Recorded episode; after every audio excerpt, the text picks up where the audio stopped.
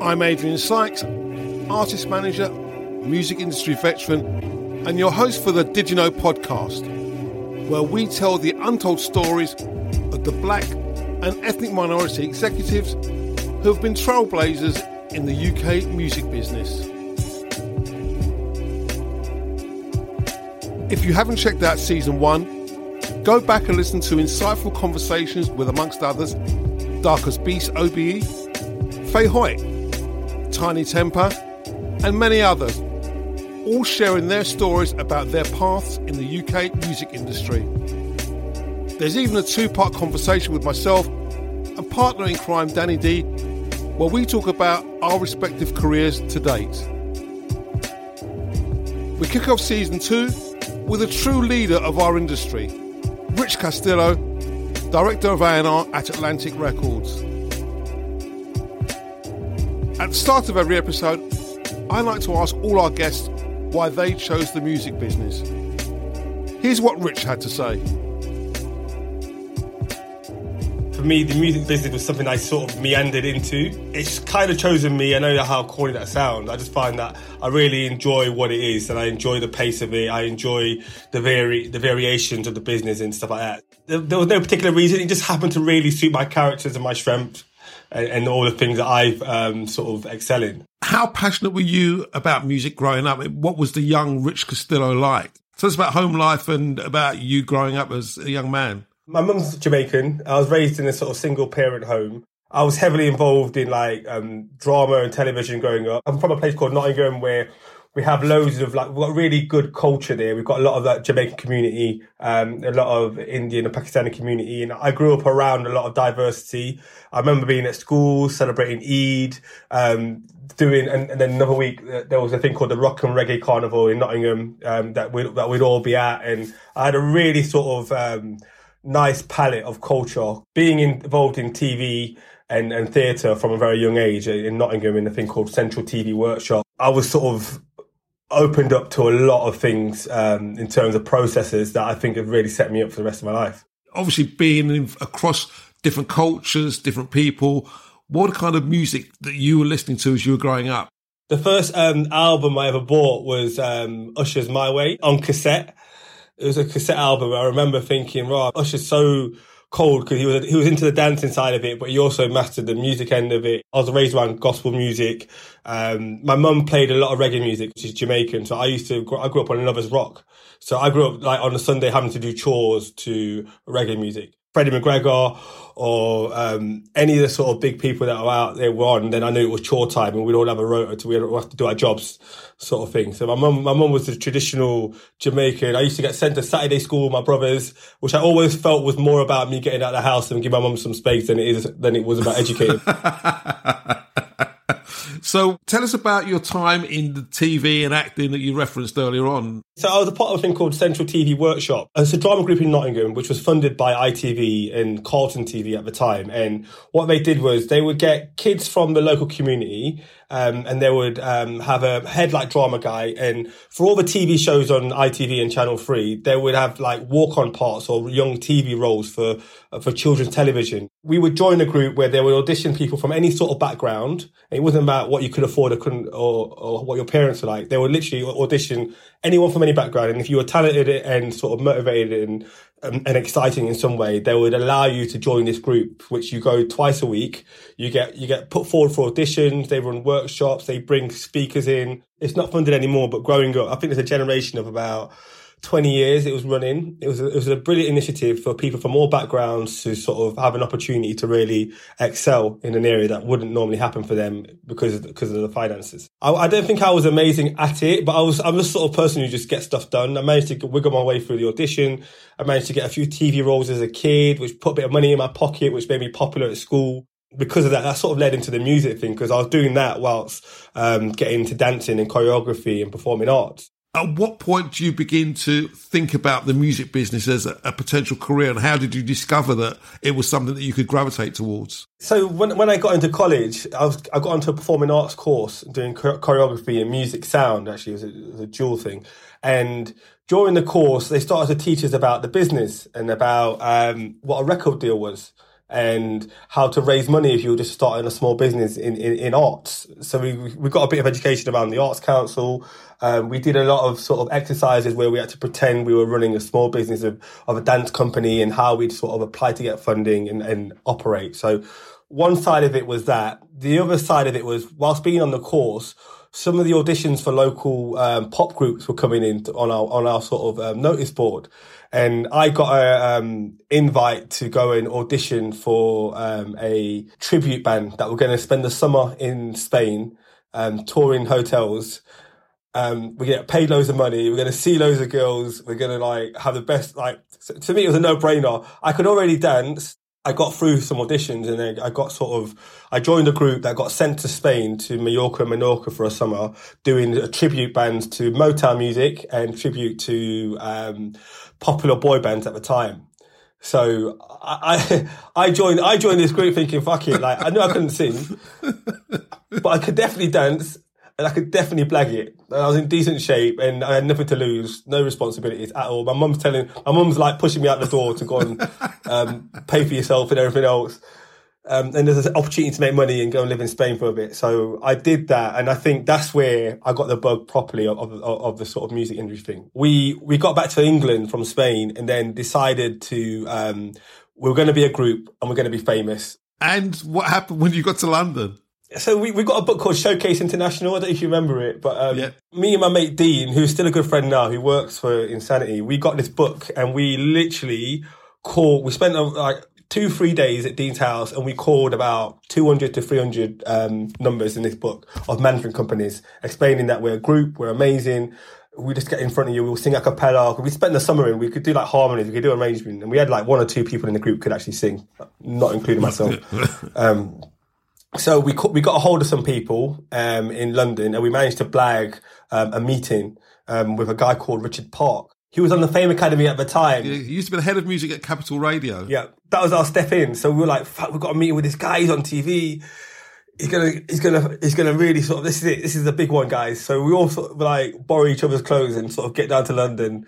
Um, and this is this is after like calling everyone who's told us basically like it's a no. So we went in front of him, and his assistant there was really into some of the guys in the group. Like I think she just thought they were they were hot, and he was trying to sort of build on. He had a deal with Universal, I think, which was um, with Mercury, which was Park Records, and he was trying to build up his repertoire in that because I think he had an opportunity to really sort of. Um, transition to records more off the back of his profile of the radio stuff and the TV stuff. So we we we auditioned he agreed to sort of work with us. So we're like, yeah, great, cool. So we moved to London um, as a group. We get a, we rent a, five of us rent a two bedroom flat in Stratford as our first move to London. And we sort of, we record a single, we're getting ready to go over a single. And then he pulls the plug before the song comes out.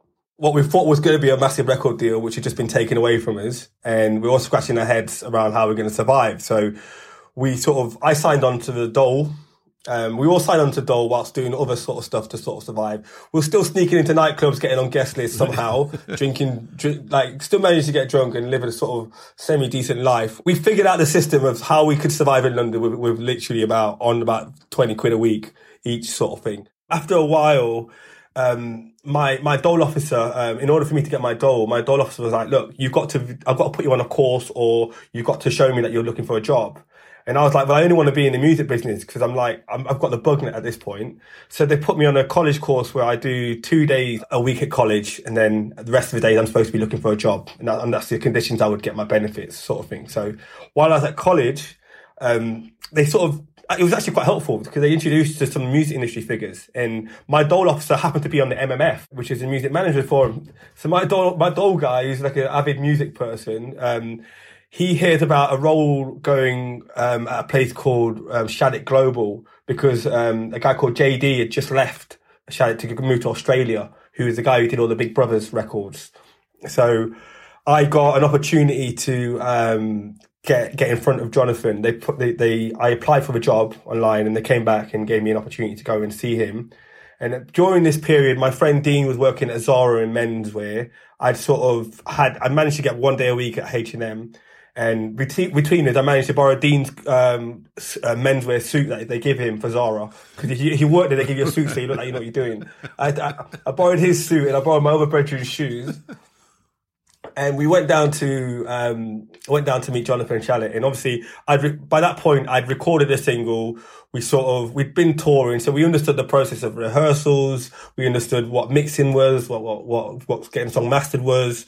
We sort of we, I knew the processes, so I got in front of him. Um, he quizzed me a bit. I explained to him that I knew all this stuff, and then at the end of the meeting, I'm like, "Oh, by the way, I've got this group who are amazing. You should check them out." And he, Jonathan turned around and said, "I'm not interested in your music at all. Like, just just so you know, like, I don't give a shit about the, the band thing. But if you're in, but if you're interested in getting to the business side of it, um, I'm open to giving you an opportunity to um, work on a temporary basis here, sort of thing." So I was like, "Amazing. Uh, how much money will I get?" He said, "I'll, I'll pay your expenses." So I'm like, to me, expenses. Uh, my first thing was okay. Then I, I can creatively manipulate that to work for me. He allowed me to sort of come into the office, and my job was basically to support um, anything basically that the other guys that already work in the establishment didn't want to do. So some of that was Jamelia. The first thing I worked on was Jamelia. So she just had a massive, she just had the massive hit, and then it was album after that I got involved. I was tasked with sort of doing remixes and trying to get them on choice, and I cut a lot of my teeth in that in that process in terms of le- learning and understanding what, what what my role should be. Soon I started to show a bit of value, he he took care of me. But at the start, I was. My, I mean, my first salary, I will happily say it, my first salary that I agreed with, I was on 12 grand a year and I was so excited. I couldn't believe at my look. I could not believe that I was in London getting paid to work. And what did you learn from your time working at Jonathan Shalit's office? I learned like when it's go time, he really, really goes. If there's an opportunity to sort of um, win on a project, uh, he will lean in so hard in terms of like, because obviously I, while I was with Jonathan, I, I came across this group called N-Dubz as well. So that was the sort of the pivotal point on my whole journey. Like I, I came across N-Dubz at, uh, at the um, in the City Music Conference in Manchester, um, and I remember I turned up at the in the city in a suit, thinking this is how we do it in the music business. I didn't, I have no understanding of what what was okay and not. So I'm wearing a fucking three piece, looking like Shalit's sidekick, but I'm still going to gigs like I'm Mandem. yeah, that's what that's that's proper day and night wear, isn't it? That's that's office wear and night wear, right right there, mate. So I was still turning up, and people were looking at me sideways like I was like like like a houseboy or something. I was I don't know, it was a bit mad.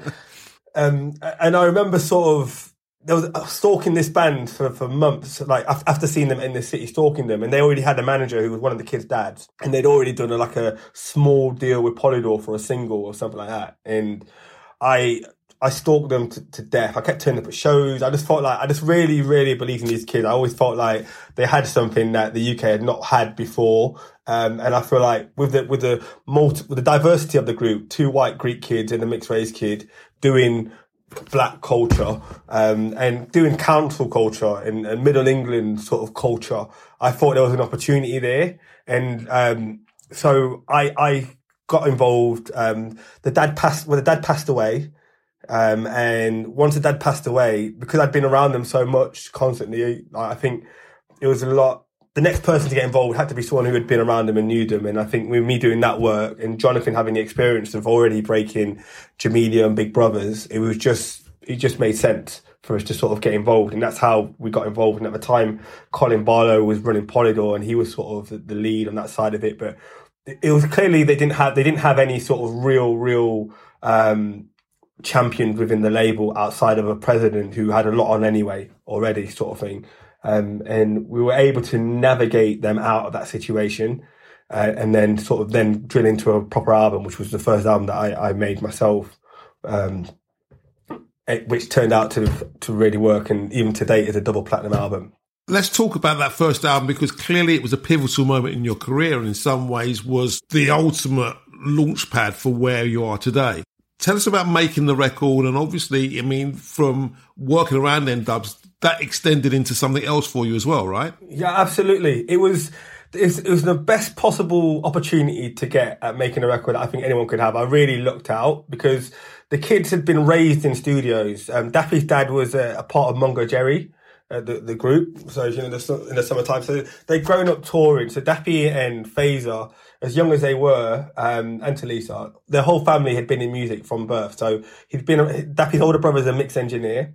Um, Dappy's dad was a writer and a producer as well. So they had a, an in-depth understanding of the processes of delivering audio from the, from from very very early. And for me, um, as much as I've been in the studio a lot before that, to see Dappy Dappy was the driver.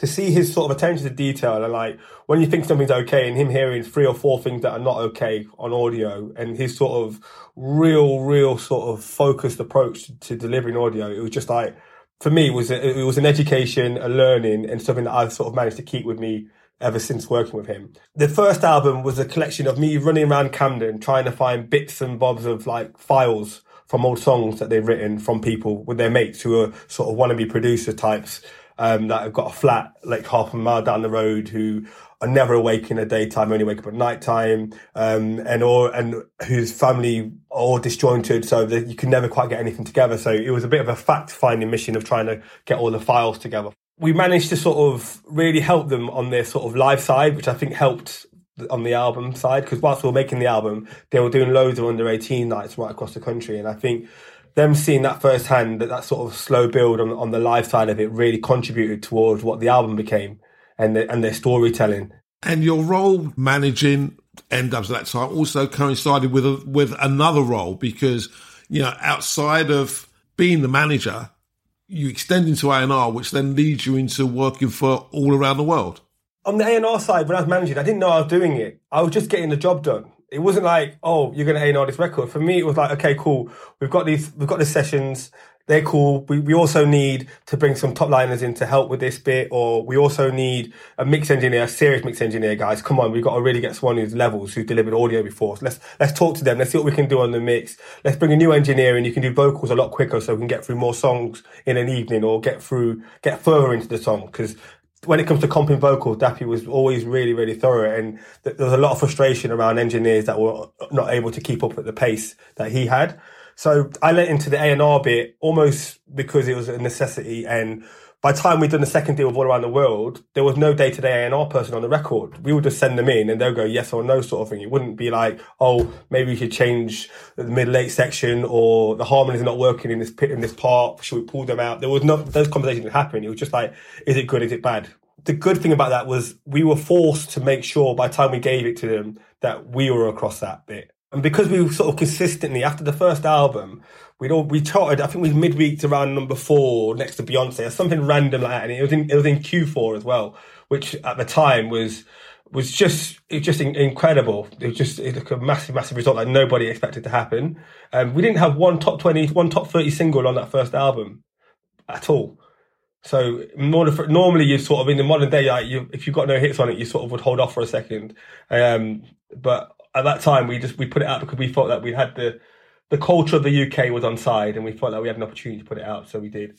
Obviously, as soon as you have a, have a hit album, all the big guys start leaning in and the usual sort of land grab starts to happen. Um, which is fine. Um, at that, at that time, I think it was Island Records who was sort of, we were sort of, I was always close to Darcus anyway, because Jonathan used to, me and Jonathan was constantly pitching to him and Nick Gatfield, um, when they were Island. It was one of my first, actually one of my first label meetings with a label was with that. And just a quick anecdote on that. I went to see Nick Gatfield and we had some music. We were pitching for an artist. I always remember this. We went to play the music, and I, I, I, I used to burn CDs before the meetings to make sure that um, the, the, audio was right. So I went and seen it Gatfield with Jonathan Shalit, and the I, I burnt the instrumental rather than the lead track. So uh, Shalit had done the big, big pitch, giving it the big man. He'd done his presentation, and over to me for the music, and and there's literally no vocal on the track. It was just it was just production, and he starts looking at me like I'm thinking, yeah, this is it. Back to Nottingham I go. and I just remember um, digging deep into my bag because I had a few copies and finding one that actually worked properly and like literally beads of sweat coming off my face and that one working and then the meeting being saved by literally the skin of your teeth skin of my teeth yeah so that was where I learned always check the audio before you go to the meeting. Always double, triple check the audio before you go to the meeting. Um, anyway, so um, Island Records lent in on the end of stuff, and for for the second album, um, they um, we went through their system in order to get a bit more of international and a bit more um, of an international approach. And that was the first time I started going to LA as well properly to record properly. So the second album we actually recorded with a lot of US guys along the way to sort of try and move the band on a bit. Let's celebrate the success of N-Dubz. One double platinum album, one platinum album, one gold selling album, two number one singles, and six top tens. It's a wonderful achievement. And, you know, I mean, for those that are unable to see it, I mean, I'm looking at Richard behind him. He has the wall of success behind him, and it's richly deserved. But that was really the moment where you really land. Yeah, I really learned because at that point, people were saying who's made the record with them because obviously people know the process. And the thing I'm most proud of about that process is that it wasn't one song in and out. It wasn't one album in and out. We, this is a, over a period of four to five years of constant and relentless, um, persistent. What I learned most from that was our job as A&Rs and executives is equally, if not more so, about making sure the person is fit to record and fit to be able to perform at his best as it is about the actual audio itself. Is that holistic viewpoint still prominent in the way you work today? I think so. And I think so. I think in black music, I think you have to, especially in culture music, I think more so with sort of, especially if you lean into rap or anything that's coming out of a genuine culture where life is a lot harder um, in general, our job is to sort of allow them to sort of have the ability to be their best self. We look at mental health support. We're looking at financial education. We're looking at um, supporting the managers around them, support and making sure that the lawyers that are around them, or trying to make sure the lawyers that are around them have their properly best interest at heart. So I think that's really important. I think I learned I learned the hard way through that because some of the stuff we had to deal with along the way of that that journey has has really bled into everything else that I do now. I'm really interested in to explore what you look for when you're signing an act. I mean, is it only talent or are you looking at the other factors that are surrounding the act as well? Yeah, I think talent is key. I think I'm looking for ambition. I'm looking for a point of difference.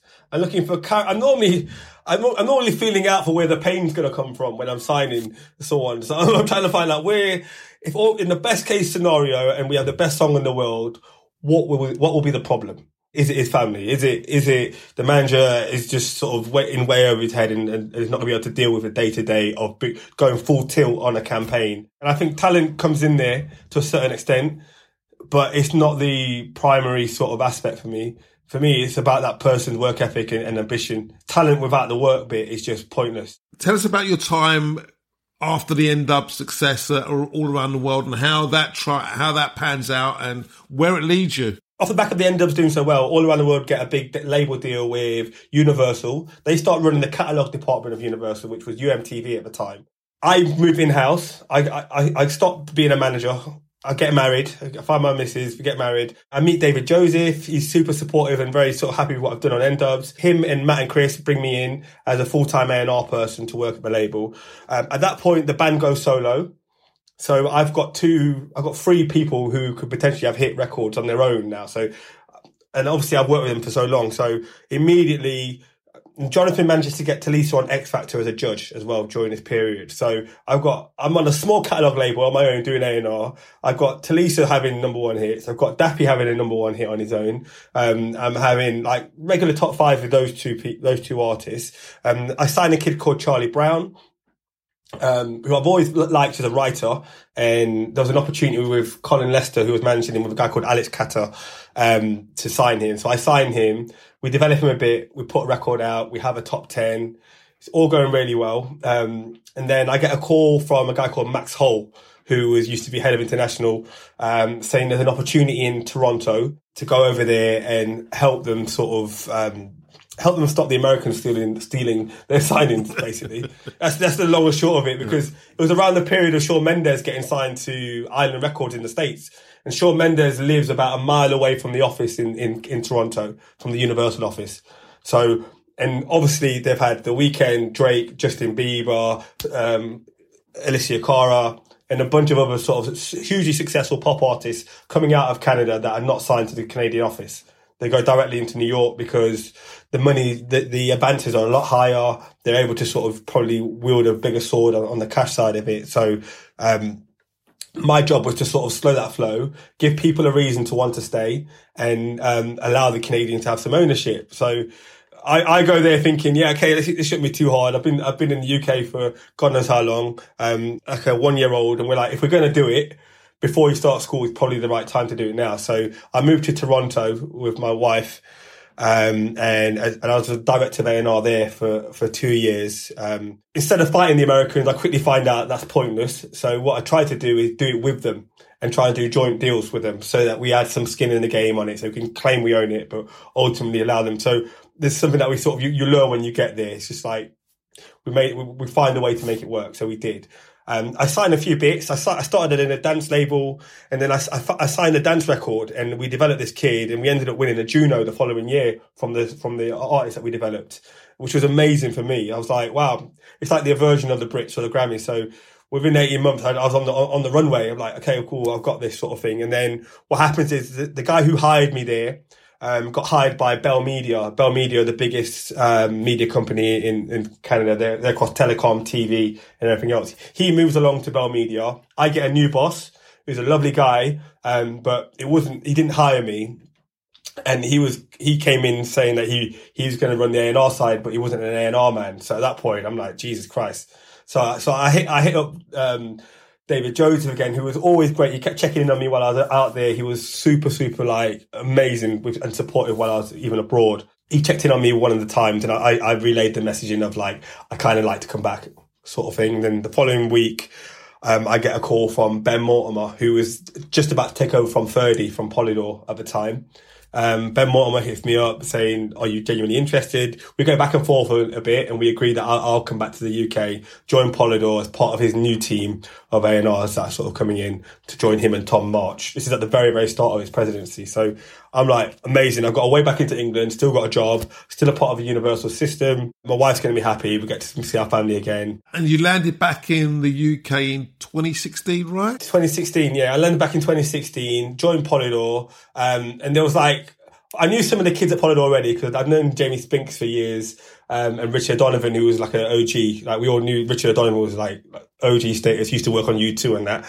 Um, but between Ben and Tom, it was just like, they were on some real crud. They were like, we are going to kill everybody. We have, the mentality was like, we were a pack of people that were going to go out there and just literally dominate, like t- from streaming through to press, through to marketing, through to A&R. We all had to really level up and there was a camaraderie between us as an A&R team, which was, which was incredible at the time and sort of, because of that, we ended up we ended up we were winning deals, we were, we were charting, we were doing things that were incredible. It was great to be a part of that. And you had a, a very big moment, and you talk about being aggressive in deals. And I remember there was one deal that everybody was aggressively going after that that you managed to win, and has done some amazing things since. Yeah, we did. We, we, we had the Stefflon Don situation where everybody was on. It was the hottest thing. It was just smoking hot. Everyone was on it.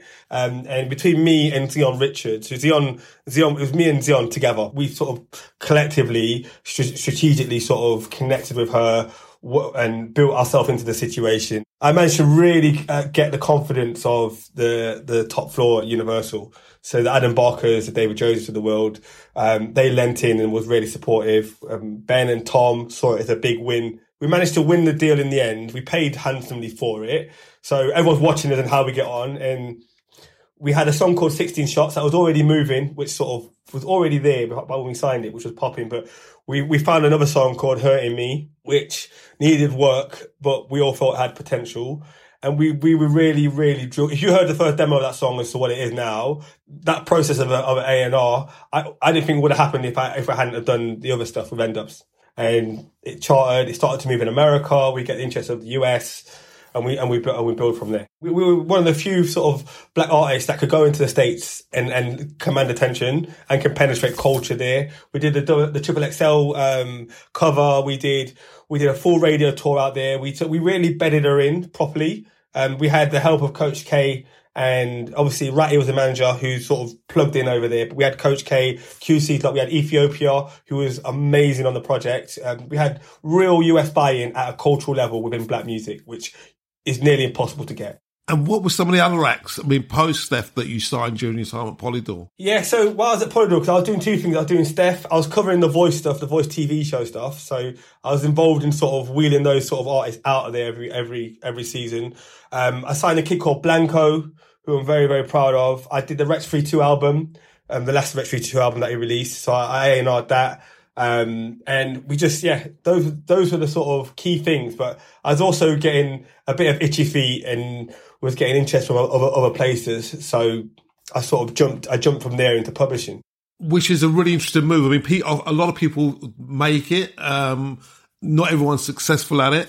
How did you find your move away from Polydor and into your senior director role of A&R over at Sony ATV? It was interesting because at Polydor, we, my frustration at Polydor at the time was that we were winning, winning, winning, but we kept getting new people coming at a senior level from us and we were winning. I felt like the boat was getting rocked regularly, even though we were doing what we should have done. I, I couldn't understand why.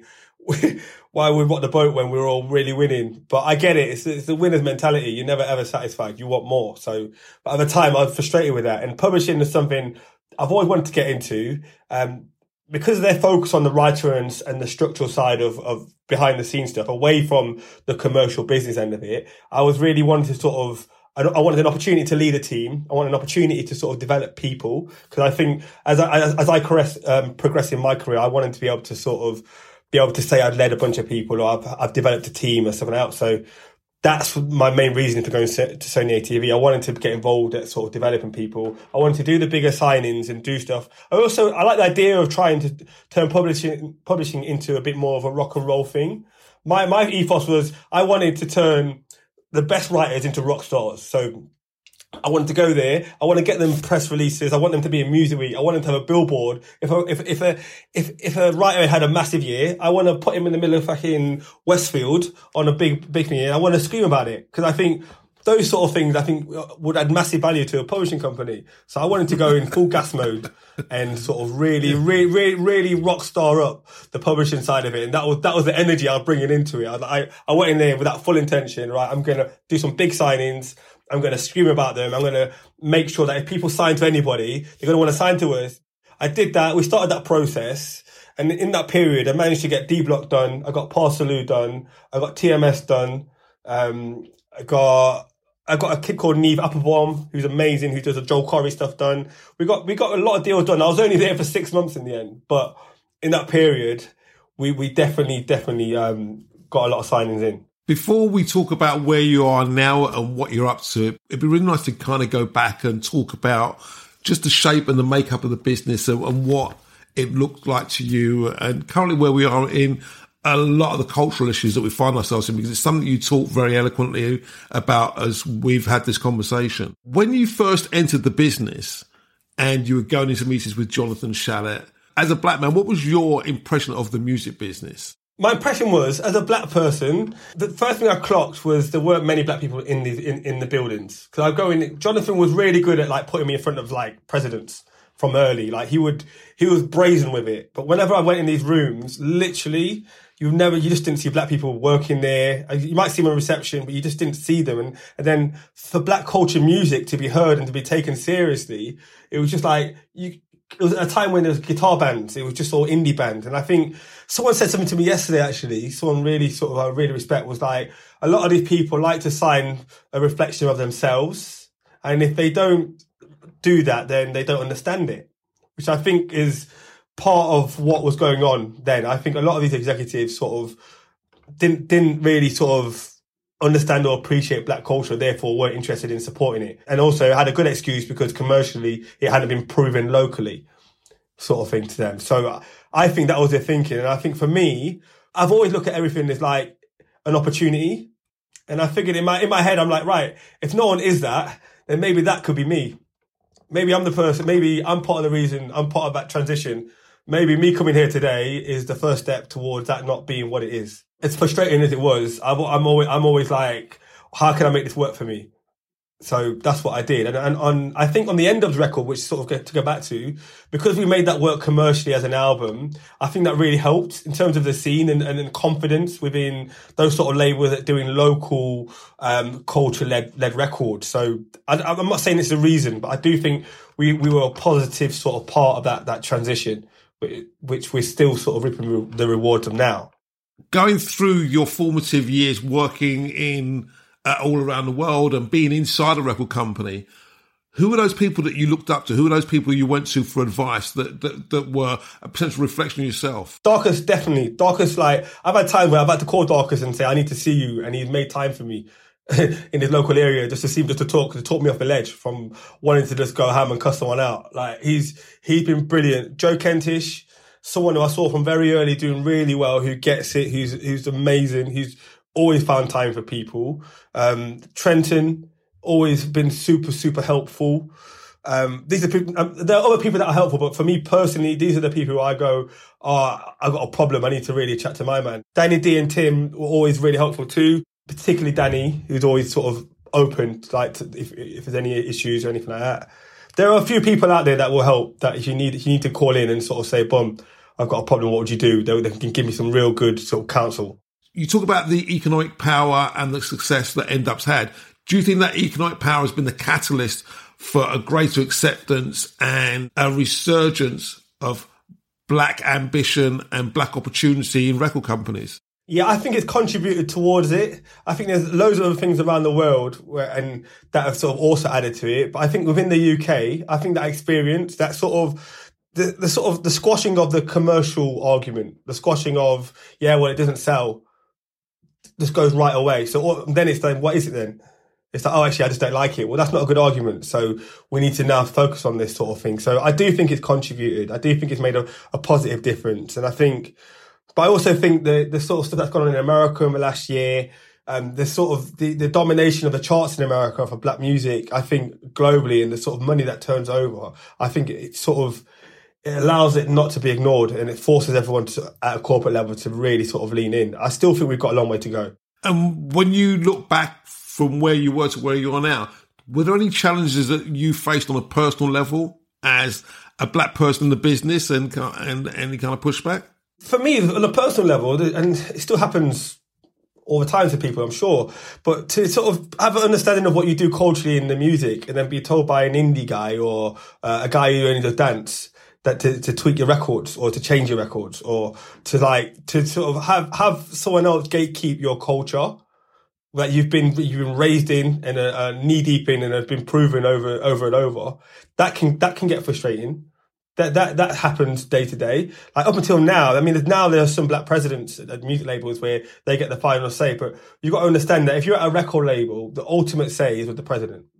No matter how you, he, he's the one who signs off the money. So you can't commission, you can't, a release can't go out without the president giving you that green light sort of thing. And the frustration I used to get at other places was like, you're telling me to change this, but you don't understand what we're trying to do with it. So I feel like you're just getting involved for the sake of it. And you talk a lot about the culture, what it means and how it informs the music. Is that always something you come back to when you're, when you're making records with your acts? I think it's important. I think you've got to lean into the audience. You've got to sort of look at what's going on with culture. Like the data side of the world at the moment is so informative with TikTok, Triller. It's easier now than it ever has been to sort of observe the culture. So I don't think we've got any excuse. I think we've got to, we have to have to lean in.